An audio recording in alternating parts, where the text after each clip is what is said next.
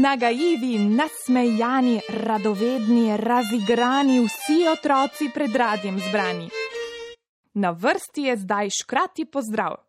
Trikrat zaploskaj, zacepetaj, tleskni s prstki, se z mano igraj. Zdaj pa pozorno, pozorno prisluhni. V naslednjih minutkah bomo skupaj odkrivali svet. Škratki mali smo, rdeča kapa, velik nos, pridne roke vsemu kos. Mi škratki mali smo, mi škratki mali smo. Je eden suh, drug debeluh, vsi pa manjši smo od muh. Mi škratki mali smo, mi škratki mali smo. Harmoniko igramo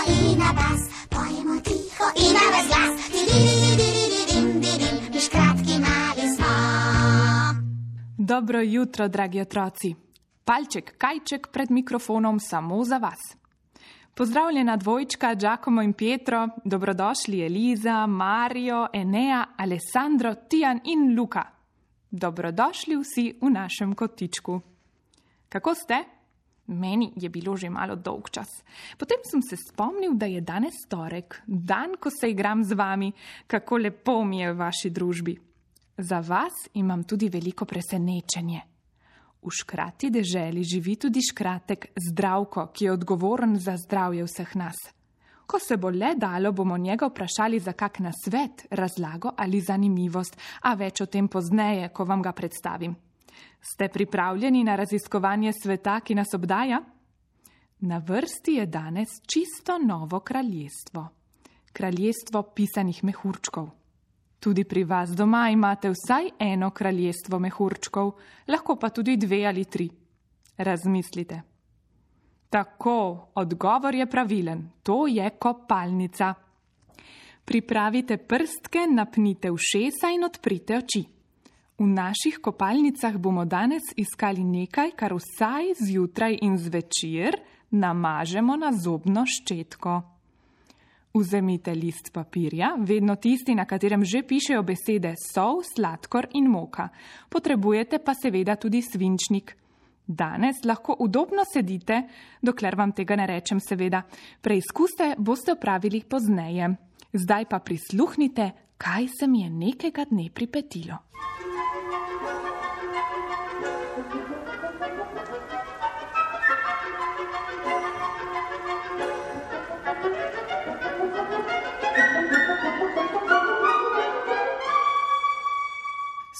Sonce je zlato rumeno vzhajalo v škrati deželi.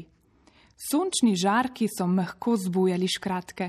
V škrati deželi namreč nimamo budilk, zbujajo nas dežne kaplje, bele snežinke, sunki vetra in sončni žarki. Tako je bilo tudi tistega dne, ko je sonce pokukalo v sobico škratke ščetke. Ona je namreč odgovorna za čistočo zob v škrati deželi. Škratka ščetka se je soncu nasmehnila in se zahvalila. Vstala je in se pretegnila, malo je telovadila in se zatem napotila v kopalnico. Tam vsako jutro pripravi naravno zobno pasto, da si lahko lepo umijemo zobe. Čeprav je bila še zelo zaspana, je začela s pripravo. Škratki, ki so se po vrsti zbujali, so si drug za drugim najprej dobro umili zobe.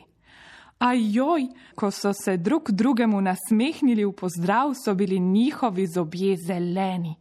Škratka ščetka je v zobno pasto dodala klorofil. To je zeleno barvilo, ki daje vsem listom in travi tako lepo zeleno barvo. No, nič za to. Nekaj časa smo se vsi zeleno smejali, ob uri kosila pa je bilo z našimi zobki že vse v redu.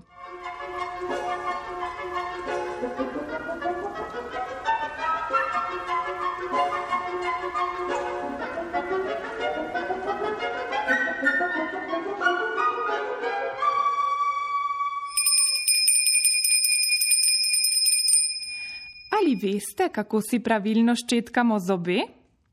Čez nekaj trenutkov boste slišali glasbo. Med poslušanjem pojdite v kopalnico, vzemite svoje zobne ščetke in prihitite spet k meni. Skupaj si bomo poskusili na najboljši način očistiti zobe.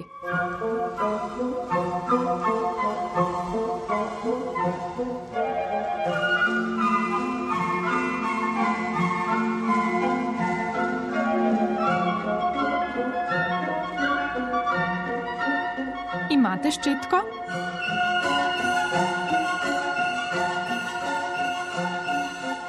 S ščetkanjem zob začnemo ob zadnjem zobu zgoraj, čisto pod licem na zunanji strani in čistimo samo v smeri od lesni proti zobu.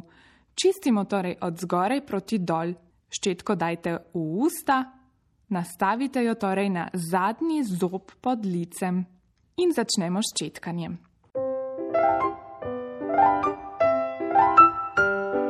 Na to nadaljujemo in potujemo do drugega konca zobnega loka. Isto naredimo tudi na spodnji čeljusti. Začnemo zadaj pri zadnjem zobku, spodaj čisto pri dlesni in na to ščetkamo navzgor. Tako ščetkamo celoten lok spodnjih zob. Ko smo dobro počistili zunanjo stran vseh zob, nadaljujemo s ščetkanjem po notranji strani in zopet potujemo z ene strani zobnega loka do drugega. Začnemo zgoraj. Ste očistili prav vse zobke zgornjega loka? Z notranje strani, seveda. Ste? No, zdaj pa še spodaj. Nastavite zobno ščetko na zadnji zobek na notranjo stran in potujete po loku do druge strani. Za nas, male škratke, je za ščetkanje najboljša mehka zobna ščetka. Poskrbeti moramo tudi za primerno zobno pasto. Zapomnite si, da je potrebno zobno ščetko zamenjati vsaj vsake tri mesece. Otroci in odrasli in škratki pa si moramo zobe umivati vsaj dvakrat dnevno, zjutraj in zvečer.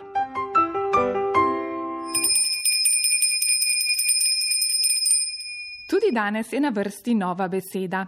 Tokrat nam bodo črke malo nagajale. Zapisali bomo besedo ščetka. Besedo sestavlja šest črk: š kot škarje, č kot češnje, e kot ena, t kot trava, k kot koš in a kot avto. Torej, ščetka. Besedo zapišite na škratji list papirja skupaj z drugimi besedami. Če pa še ne znaš pisati, ščetko nariši.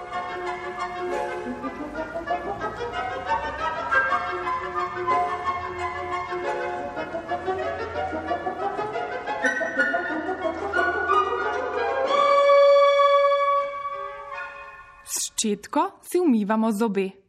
Kje so zobje? V ustih, seveda.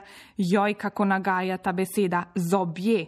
En zob, dva zoba, trije zobje. Se pravi, kdo ali kaj je v ustih? Zobje so v ustih. Koga ali kaj pa si umivamo? Umivamo pa si zobe brez črke J. Joj, ti nagajivčki.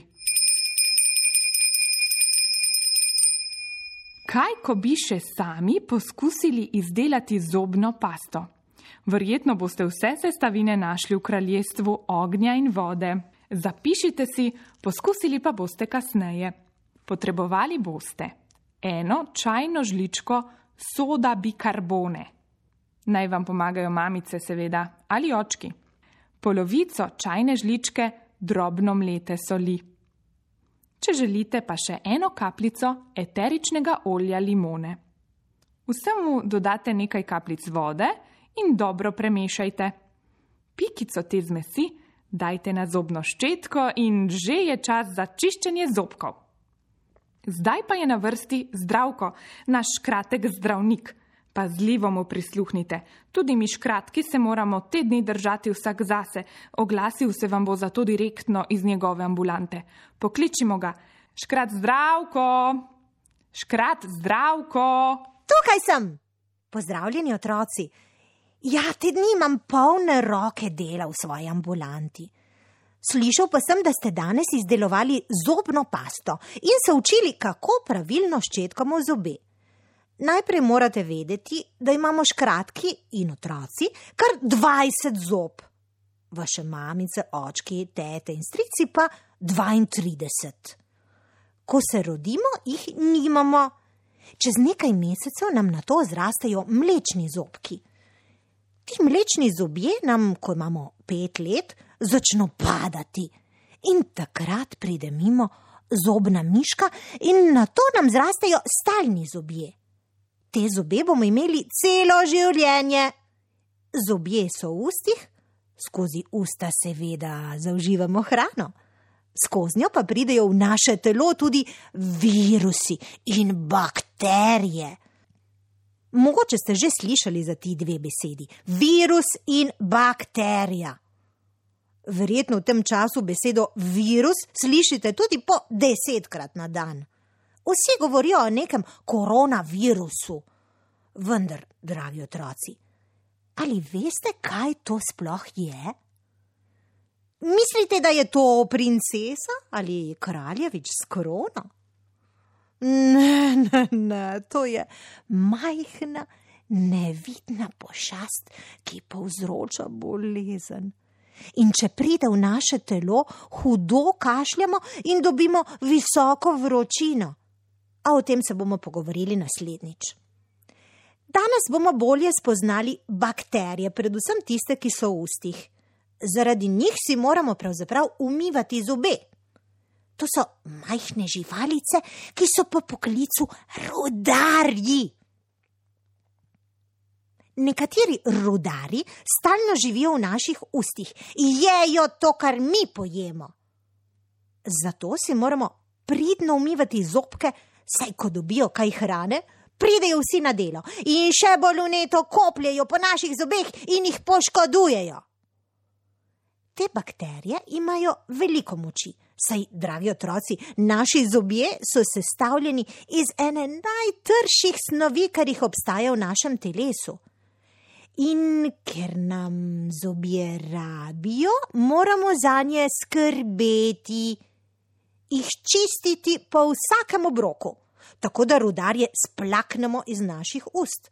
Vsakih šest mesecev pa jaz, zdravko, svetujem, da obiščete tudi zobozdravnika. To je seveda zdravnik, ki zdravi zobe. Ojoj, res moram iti škratek palačin, ko se je spekel med kuhanjem.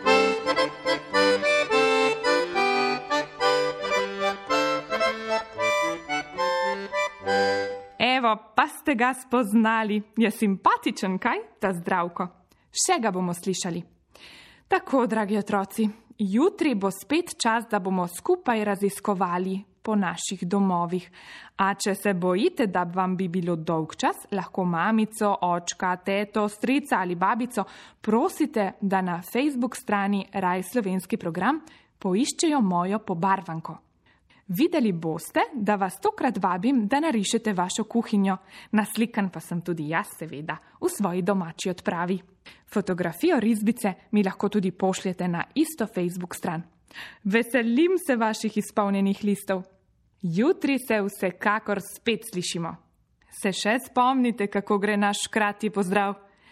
Trikrat zaploskaj, zacepetaj, tleskni s prsti se z mano igraj. Nasvidenje, dragi otroci. Preden se poslovimo, pa kot vedno še zapojmo in zaploskajmo skupaj.